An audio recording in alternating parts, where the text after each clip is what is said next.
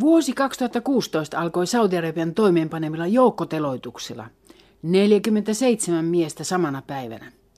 Heitä kaikkia syytettiin terrorismista. Tunnetun telotetuista oli Saudi-Arabian shia-muslimien oppositiojohtaja Nimr al-Nimr.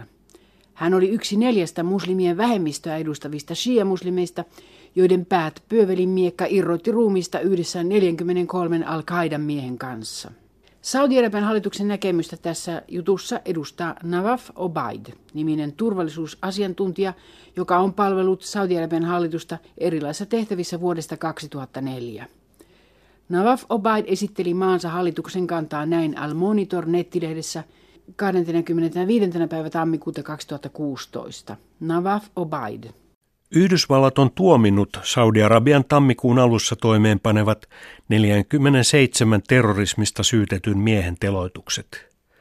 Koska neljä teloitetuista oli shia-muslimeja ja erityisesti se, että yksi heistä oli Saudi-Arabian itäisen maakunnan tunnettu shia-muslimeja edustava uskonnollinen johtaja Nimr al-Nimr, Iranissa vapaaehtoiset miliisit hyökkäsivät Saudi-Arabian Teheranin lähetystöön. Näiden välikohtausten jälkeen Saudi-Arabia ja monet sen arabiliittolaiset katkaisivat diplomaattisuhteensa Iraniin.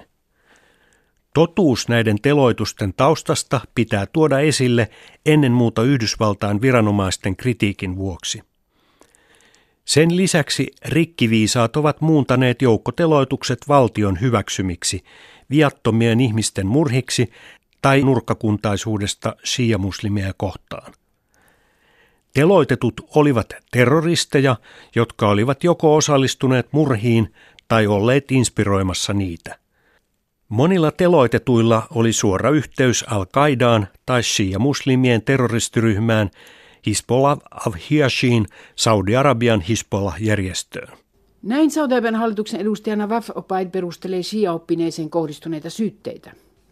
Al-Nimr oli tiukasti sidoksissa Hisbollah al-Hiashiin Saudi-Arabian itäisessä maakunnassa, Kuwaitissa ja Bahrainissa toimivaan Iranin islamilaisen tasavallan perustajan Homeinin ajatuksia kannattavaan terroristiryhmään. Tuon järjestön johtajiin kuuluneena henkilönä Al-Nimr saarnasi jatkuvasti sen puolesta, että nuo kolme sunnien johtamaa dynastiaa olivat laittomia. Hän kehotti shia-muslimia ryhtymään aseelliseen taisteluun Saudi-Arabian hallitusta vastaan. Hisbollah al-Hisha järjesti vuonna 1996 niin sanotun Khobarin tornitaloja vastaan tehdyn attentaatin, joka surmasi 20 yhdysvaltalaista sotilasta ja haavoitti lähes 500 eri kansallisuutta olevaa henkilöä. Koska tämän vuoden alun joukkotelotusten jälkeen saudit ovat pelon jäykistämiä, eivätkä uskalla ottaa kantaa oman hallituksensa tekoihin, kriittistä näkemystä tässä edustaa läntinen, persialainen alueen nurkkakuntalaisilmiön asiantuntija Tobi Matjessen. Brittitutkija kiistää saudi hallituksen edustajan väitteet siitä, että Shia-oppinut Nimr al-Nimr olisi kuulunut Libanonin shia-muslimien poliittisen järjestön Hezbollahin saudi-arabialaiseen veljesjärjestöön Hezbollah al-Hijazin. Hänen tuoreen kirjansa Cambridgen yliopiston Lähi-Itä-instituutin julkaisema The Other Saudis, eli toiset saudit, on perusteellinen selvitys Saudi-Arabian shia-vähemmistön poliittista historiasta. Yhdysvaltalaisen Foreign Policy-organisaation nettisivuilla tammikuun kahdeksantena julkaistussa analyysissä The World Most Misunderstood Martyr, eli maailman eniten väärin ymmärretty marttyyri, Tobi Matiasen sanoo näin. Saudi-arabialaisen shialaisen uskonnollisen johtajan Nimr al-Nimrin teloituksen jälkeen koko lähi näytti tulkitsevan tämän miehen elämää ja kuolemaa omien tarpeittensa mukaan. Iran ja shialaiset pitivät hänen teloitustaan lopullisena todisteena siitä, että Saudi-Arabia on luonteeltaan nurkkakuntainen ja epäoikeudenmukainen maa. Saudi-Arabian puolelle asettuvat tietäjät taas kuvasivat tätä uskonnollista johtajaa Iranin puolella olevana terroristina. Eräät menivät niin pitkälle, että he nimittelivät Nimr al-Nimriä Hisbollah al-Hishahin johtajaksi. Hisbollah al-Hishash on saudi-arabialainen siia muslimien militanttiryhmä, joka toimi 1980 ja 90-luvuilla ja pyrki kumoamaan Saudi-Arabian monarkian. Näillä väitteillä oli määrä laillistaa al-Nimrin teloitus, vaikka Nimr al-Nimr ei ole koskaan kuulunut Hisbollah al-Hijaz-järjestöön. Sano Tobi Matjessen. Al-Nimrin suhde Iraniin on paljon monimutkaisempi kuin sekä Iranin että Saudi-Arabian johtajat tunnustavat. Al-Nimrillä oli paljon enemmän yhteistä arabikevääden vallankumouksellisten kanssa kuin hänen kanssaan teloitettujen ihadistien tai Teheranissa vallassa olevien pappien kanssa. Hän ei ole koskaan kuulunut Hisbollah Hisha-järjestöön, vaan kuului nimenomaan tuon järjestön kanssa kilpailleeseen, niin sanottuun sirasalaiseen liikkeeseen. Al-Nimr karkoitettiin Iranista poliittisten erimielisyyksien vuoksi ja myös siksi, että saudi-arabialainen oppinut ei hyväksynyt Iranin virallista poliittista järjestelmää, jossa hengellisellä johtajalla on viimeinen sana kaikessa. Shia-muslimeille on tyypillistä se, että he seuraavat jotain opillista koulukuntaa. Koska nämä koulukunnat eivät noudata valtioiden rajoja, juuri tämä shia-muslimien perusominaisuus on saanut muutenkin muslimien vähemmistöön epäluullisesti suhtautuvat persialainen arabimaiden sunnijohtajat epäilemään, että shiat ottavat ohjeita maan rajojen ulkopuolelta. Nykymaailman shia-muslimien pääsuuntauksen 12 shialaisten tärkeimpiin kuuluva koulukunta seuraa Iranin hengellistä johtajaa Ali Hameneitä. Tähän ryhmään kuuluvat Libanonin shia-muslimien tärkeimmän järjestön Hezbollahin kannattajat ja osa Irakin ja Bahrainin shia-muslimeista. Myös Saudi-Arabian shia-muslimien keskuudessa toiminut Hezbollah al-Hijaz seurasi sekä opillisesti että poliittisesti Iranin hengellistä johtajaa Ali Hameneitä. Saudi-Arabian shia-muslimien keskuudessa suuntaus edusti pientä vähemmistöä. Toinen vahva shialaissuuntaus seuraa Irakin pyhästä kaupungista Najavista käsin omaa koulukuntaansa johtavaa suurajatollah Ali Sistania. Al-Sistani ei ole koskaan hyväksynyt Homeinin 1970-luvulla muokkaamaa valtioteoriaa. Myös kolmas shia-suuntaus syntyi Irakissa. Juuri tähän kolmanteen, shirasilaiseen suuntaukseen kuului valtaosa Saudi-Arabian shia-muslimeista, myös Nimr al-Nimr – joka joutui törmäyslinjalle Iranin kanssa juuri oman koulukuntansa opillisten näkemysten vuoksi. Nimr al-Nimr politisoitu 1970-luvun lopulla, kun sirarsalainen liike levisi Persianlahden maihin ja sai riveihinsä nuoria shioja. Tätä Persianlahden maiden poikkipuolista liikettä johti irakilais-iranilainen oppinut Muhammad Mahdi al-Shirazi mutta monet sen seuraajat olivat shia-muslimeja Saudi-Arabiasta, Kuwaitista ja Bahrainista. Saudi-Arabian osasto järjesti vain vähän aikaa kestäneen kapinan vuonna 1979 Iranin vallankumouksen jälkeen. Kapinaa seuranneiden pidätysten vuoksi suuri määrä Saudi-Arabian shia-muslimeja pakeni Iraniin.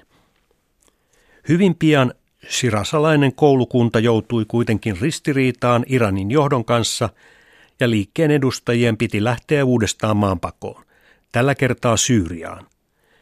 He eivät voineet mennä Irakiin, sillä maan johtaja Saddam Hussein vainosi siiamuslimeja. Syyriassa Nimr al-Nimristä tuli sirasalaisen oppilaitoksen opettaja. Myöhemmin kun sirasilaisen liikkeen perustaja kuoli, liike hajosi kahtia – Perustajan pojasta Sadiq al-Shirazista tuli suuntauksen virallista linjaa seuraavien johtaja, kun taas Mohammed Taki al-Mudarrisi nimisestä oppineesta tuli kriittisemmän suuntauksen johtaja ja Nimr al-Nimristä tämän suuntauksen edustaja Saudi-Arabiassa.